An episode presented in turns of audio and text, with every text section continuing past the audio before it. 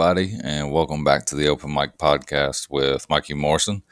I am Mikie Morrison. I appreciate you tuning in. Uh, it is about twelve thirty-five in New Orleans right now. I just got back from the Sugar Bowl uh, and figured, honestly, right now is the best time that I needed to record this. So, because uh, I'm going to be pretty busy over the next few days, so I wanted to go ahead and get this knocked out. I do have a, I think, a pretty busy show for you today. We're going to go over um, kind of my experience at Sugar Bowl, uh, kind of, I guess, New Orleans in general.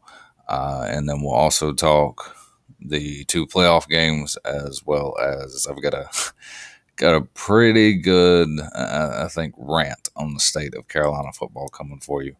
Uh, so um, I'm going to compare Mack Brown to Larry Fedora, so it should be a good one for you today.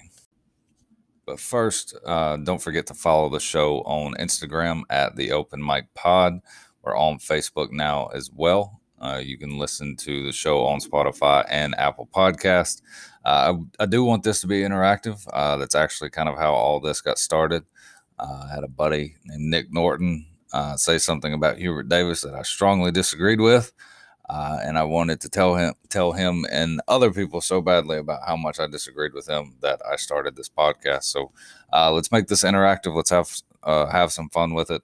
Um, if you got any anything you want to say, uh, any input that you have, any hot take that you have, uh, send it my way, and we'll definitely kind of use it as a discussion for for any upcoming episode. Um, so I kind of today I was in I was on Baylor's side of the field uh, in in my seat at the Sugar Bowl, um, and I was sitting right behind a guy who was I could clearly see his text. Um, like I was, I yeah, I'm nosy. I see somebody texting in front of me, like I'm gonna look. Like that's just how I am. Uh, and he was in a group chat, and they were all talking about the game, kind of sharing their thoughts and opinions, and I think these people are nuts. So it's it's seven seven, like maybe third quarter. I think it's seven seven.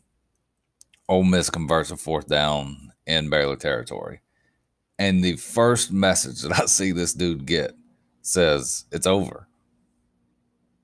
It it's seven seven in the third quarter, and this dude gets a text message from somebody saying it's over, and then the next text message says Baylor doesn't deserve to win this game because they've they've been uh, they've been outcoached and don't have enough talent. Again, it is currently seven to seven, and these people are already writing Baylor off. And then so Baylor, uh, Ole Miss misses a field goal, uh, and so Baylor actually goes down. Um, they score somehow, uh, and then they get another Ole Miss stop, and they score again. So it's twenty-one seven. Um, they they force Ole Miss to stop again, or uh, Ole Miss to stop. All right, yeah, the drive for Ole Miss stops, and then um, Baylor starts running clock. Lane the lane train has to call all of his timeouts. So like Ole Miss is out of timeouts with like two minutes left. They might. Uh, I think they got the ball. Ole Miss got the ball back with we'll say a minute 58, something like that. And this dude sends a text message that says he's still nervous. Bro, it's it's 21 to 7, and Ole Miss is out of timeouts. And Matt Corral's hurt. They they've got their they've got their backup in. And yeah, he he balled a couple plays, but he also threw a terrible pick.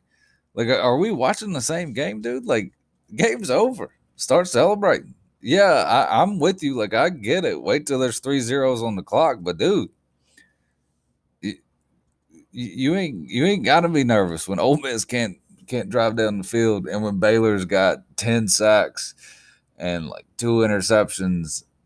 Uh, like, dude, why why are you nervous? His his text messages and then the bands were probably actually the, the highlights of the game because before the game, um, Ole Miss's band played Freebird, so automatic twelve out of ten for that. And then at halftime, Baylor played uh, Foo Fighters, um, so that was enjoyable. And then the ultimate, the like, I I don't think I'd ever seen anything like kind of so disrespectful than what I saw. What I saw after Baylor got done playing their little halftime show. So like they brought out um brought out I guess like what you would call the all-star of like high school band performers uh for the area. And like they've clearly all got their instruments. And the dude controlling the music at the Superdome literally turned music volume up to a hundred and you couldn't hear a single thing that these kids were playing. I don't know if they were that bad, and this guy was just like, nope, nope.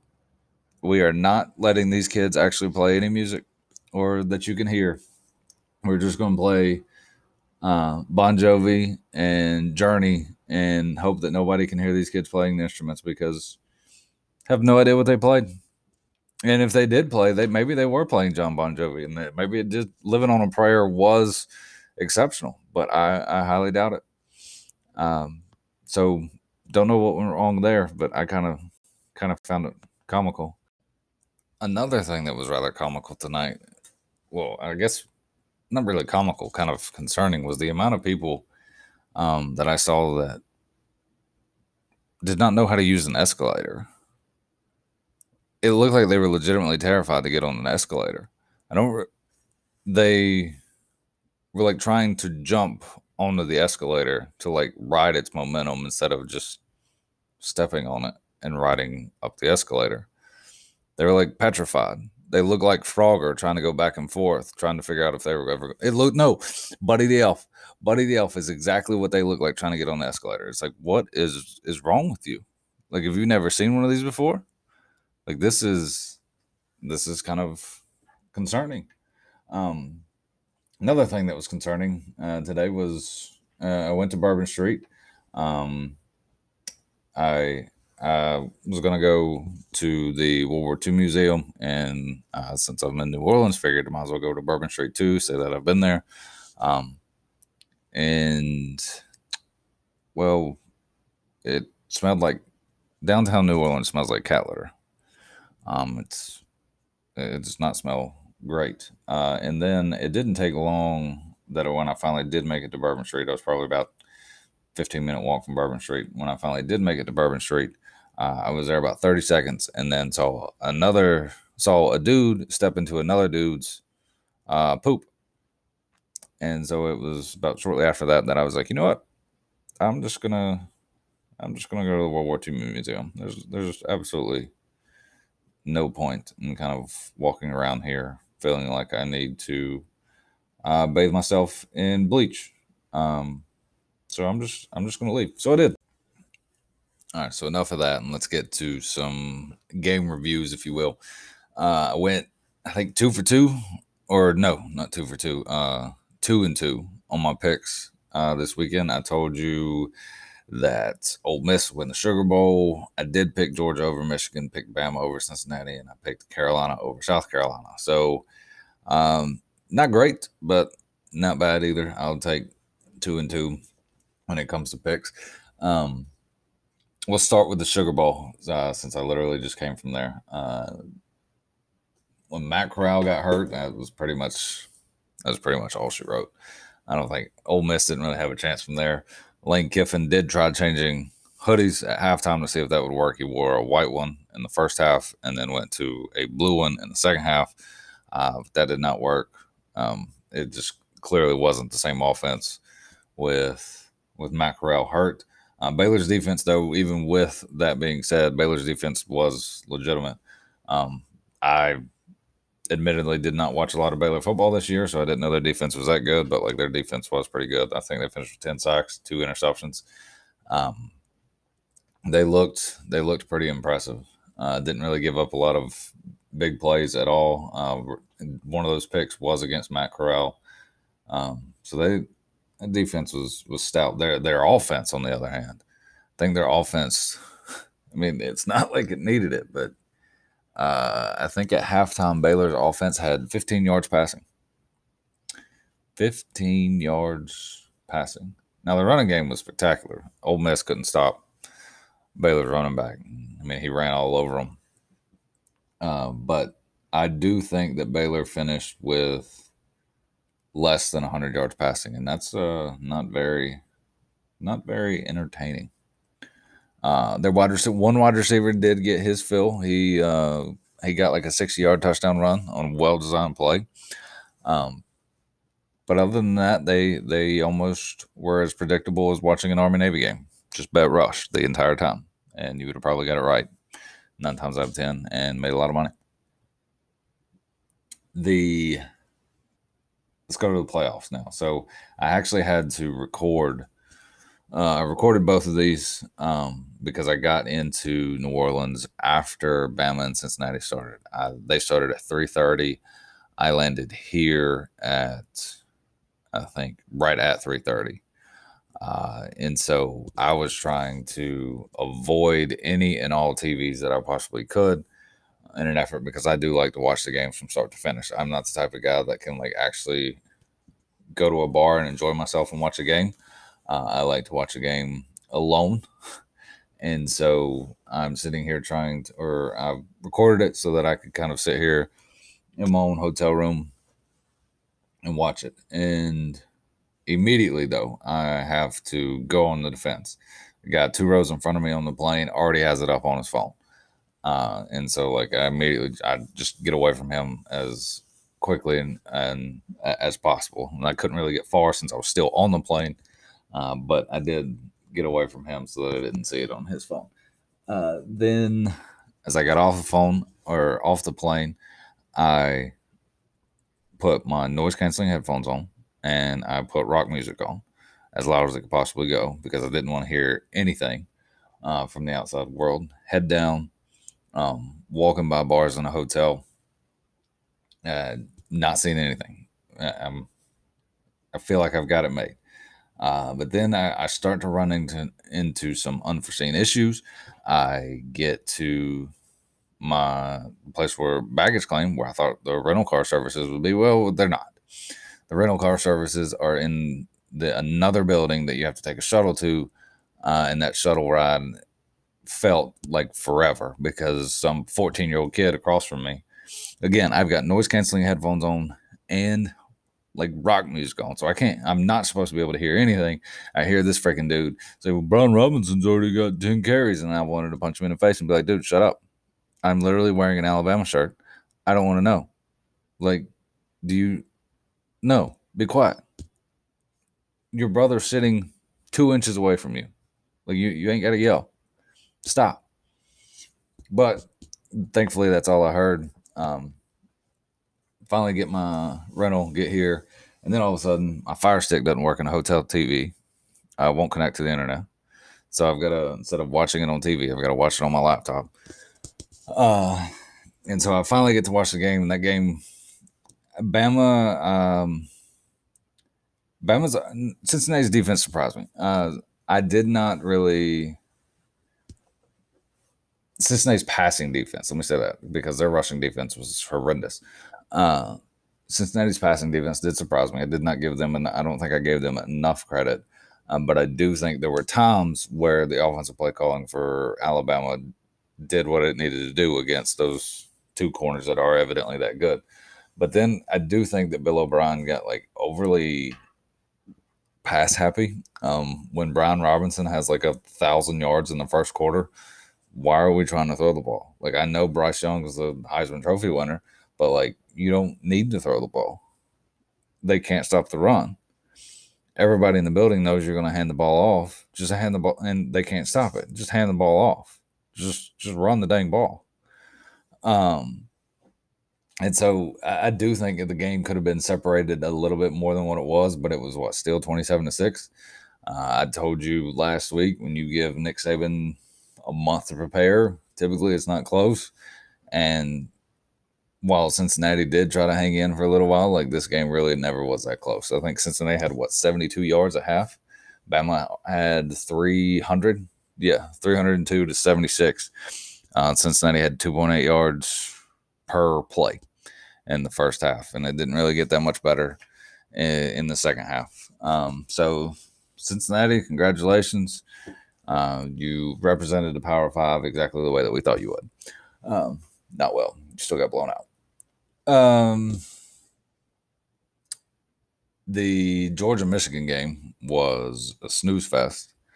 Uh, I started that game late because uh, after I finished Alabama Cincinnati, went and like picked up some essentials that I need um, from Wally World and come back, uh, start playing it. And by the time I called up at halftime, pretty much that game was already over. So I started finishing up whatever notes I was going to use for this. Uh, so we've got the rematch in the Natty uh, from the SEC championship game, and uh, just a reminder, my bandwagon application for Alabama was accepted. Uh, it actually goes back to 2010. Um, I have a Facebook post memory to prove it because from Christmas Day in 2010, I believe I said "Merry Christmas, Roll Tide." So um, there's that. So keep that in mind as I go through this. I do not. I am definitely not thinking that the Natty will go the same way the SEC championship will be or will. Uh, I think both of those games are kind of out of character for this year's teams. Um, that was not the Georgia defense that we had been accustomed to seeing all year, and that was Alabama's offensive line kind of played out of their mind. Uh, the old offensive line definitely reared their ugly head this um, Friday against Cincinnati when they allowed like four sacks. Um, and so if like the offensive line can't like get a hold of Michael's secret stuff or or whatever it is that they were drinking before the SEC championship game, then I do think that they're going to have a long day uh, against Georgia uh, the second time around. Um, but we'll see uh, because I mean Georgia's defense uh, does scare me, and I think for obviously re- obvious reasons. Um, I mean, their their pass rush is really good, and I think Wally Coyote has a better chance of catching the road runner, road runner uh, than Bama does at creating any sort of running game against Georgia because you just you can't run against Georgia. Uh, so it'll be interesting to see. I think Bryce Young's obviously going to play a really good game, um, but this this could be the time that Georgia finally beats Alabama. I don't want it to be, but it very well very well could be. And now on to the fun stuff, the good stuff, the rant that I might run out of time for. So I might not be able to get everything in, but I'm going to try to. Yep, I've only got like 10 minutes to get all this in, so hopefully hopefully I do or else there's going to be a part 2 to this episode. So I tried telling you, I tried telling you that Carolina is terrible when they are not at home. They're also now 0 7 in games that I did not attend this year. They were 6 0 in games that I'm there, 0 7 in games that I did not attend. Um, I thought Carolina looked so bad that they made South Carolina look like a, t- a 10 win team. A South Carolina team that's not good. They're, they're, they're not good. Yes, they beat North Carolina. They're not good. I heard somebody say, I was watching a show earlier uh, in the week that said South Carolina, or no, listening to a show. It was a North Carolina Inside Carolina podcast. Um, and they said South Carolina had a couple good wins on the year, and one of them was like Florida, and I don't even remember other one. But I was just like, how is Florida a good win? Florida, Florida's not a good team. Yes, Florida gave Alabama a run for their money, um, but did you watch the rest of the games? Florida's not good. That is not a good. Oh, and then they said Auburn was a good win for South Carolina.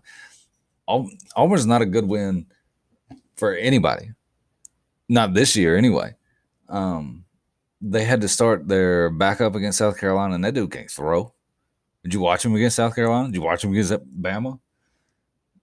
That dude throws like Tim Tebow. It ain't good. But anyway, so they make South Carolina look like a top 10 team. This is a team who went with a two quarterback system in this game. They ain't got Spencer Rattler yet. Um, he's he'll be there next year, but no, they they decided to to make a two quarterback system look like the best thing that's ever to ever happened in football. One dude went nine for nine, and you know what? He could you could just be saying he he had a he had a really good day. Well, there's there's a problem with his nine for nine. Yes, I understand that the quarterbacks can go nine for nine and have a good game. This dude's a wide receiver. A wide receiver went nine for nine against North Carolina. Dude hadn't thrown any passes all year. goes nine for nine for 160, a touchdown, and 64 yards on the ground. They made this dude look like Michael Vick. South Carolina was also without their starting running back, Zaquandre, Zaquandre White.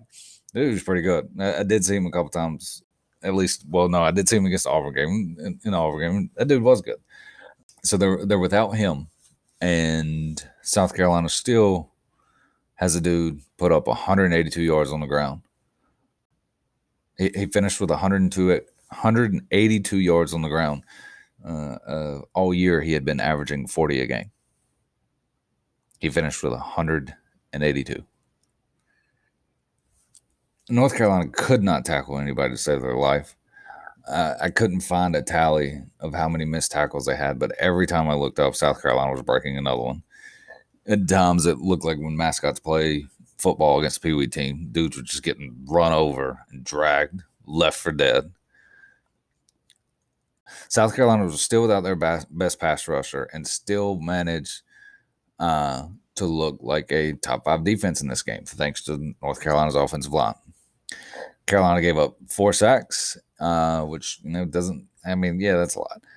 And with that final tally, that means they finished with 49 sacks given up on the year, which gives them the 128th best offensive line in the country out of 130. 128 out of 130. I I think Max Mack really needs to take a look at his coaching staff and figure out what he's going to do next year. I do think he's people are not going to agree with me on this, but I do think he's got a pretty a good enough offensive play caller and offensive weapons to score on anybody. Um, but they got to find an offensive line. I mean, they they knew going into the or they knew going into the game, and Mack admitted this. Mack admitted uh, that they were preparing for the run, and they still gave up six point two yards a carry. My concern with this defense, and specifically Jay Bateman, um, because while he's listed as the co-defensive coordinator, he might as well. No, he's like the defensive coordinator because he's the dude that handles the press conferences and everything like that when they actually talk to the coordinators. Uh, from a defensive efficiency standpoint, this year Carolina had um, Carolina's was 96th out of 130. 96th.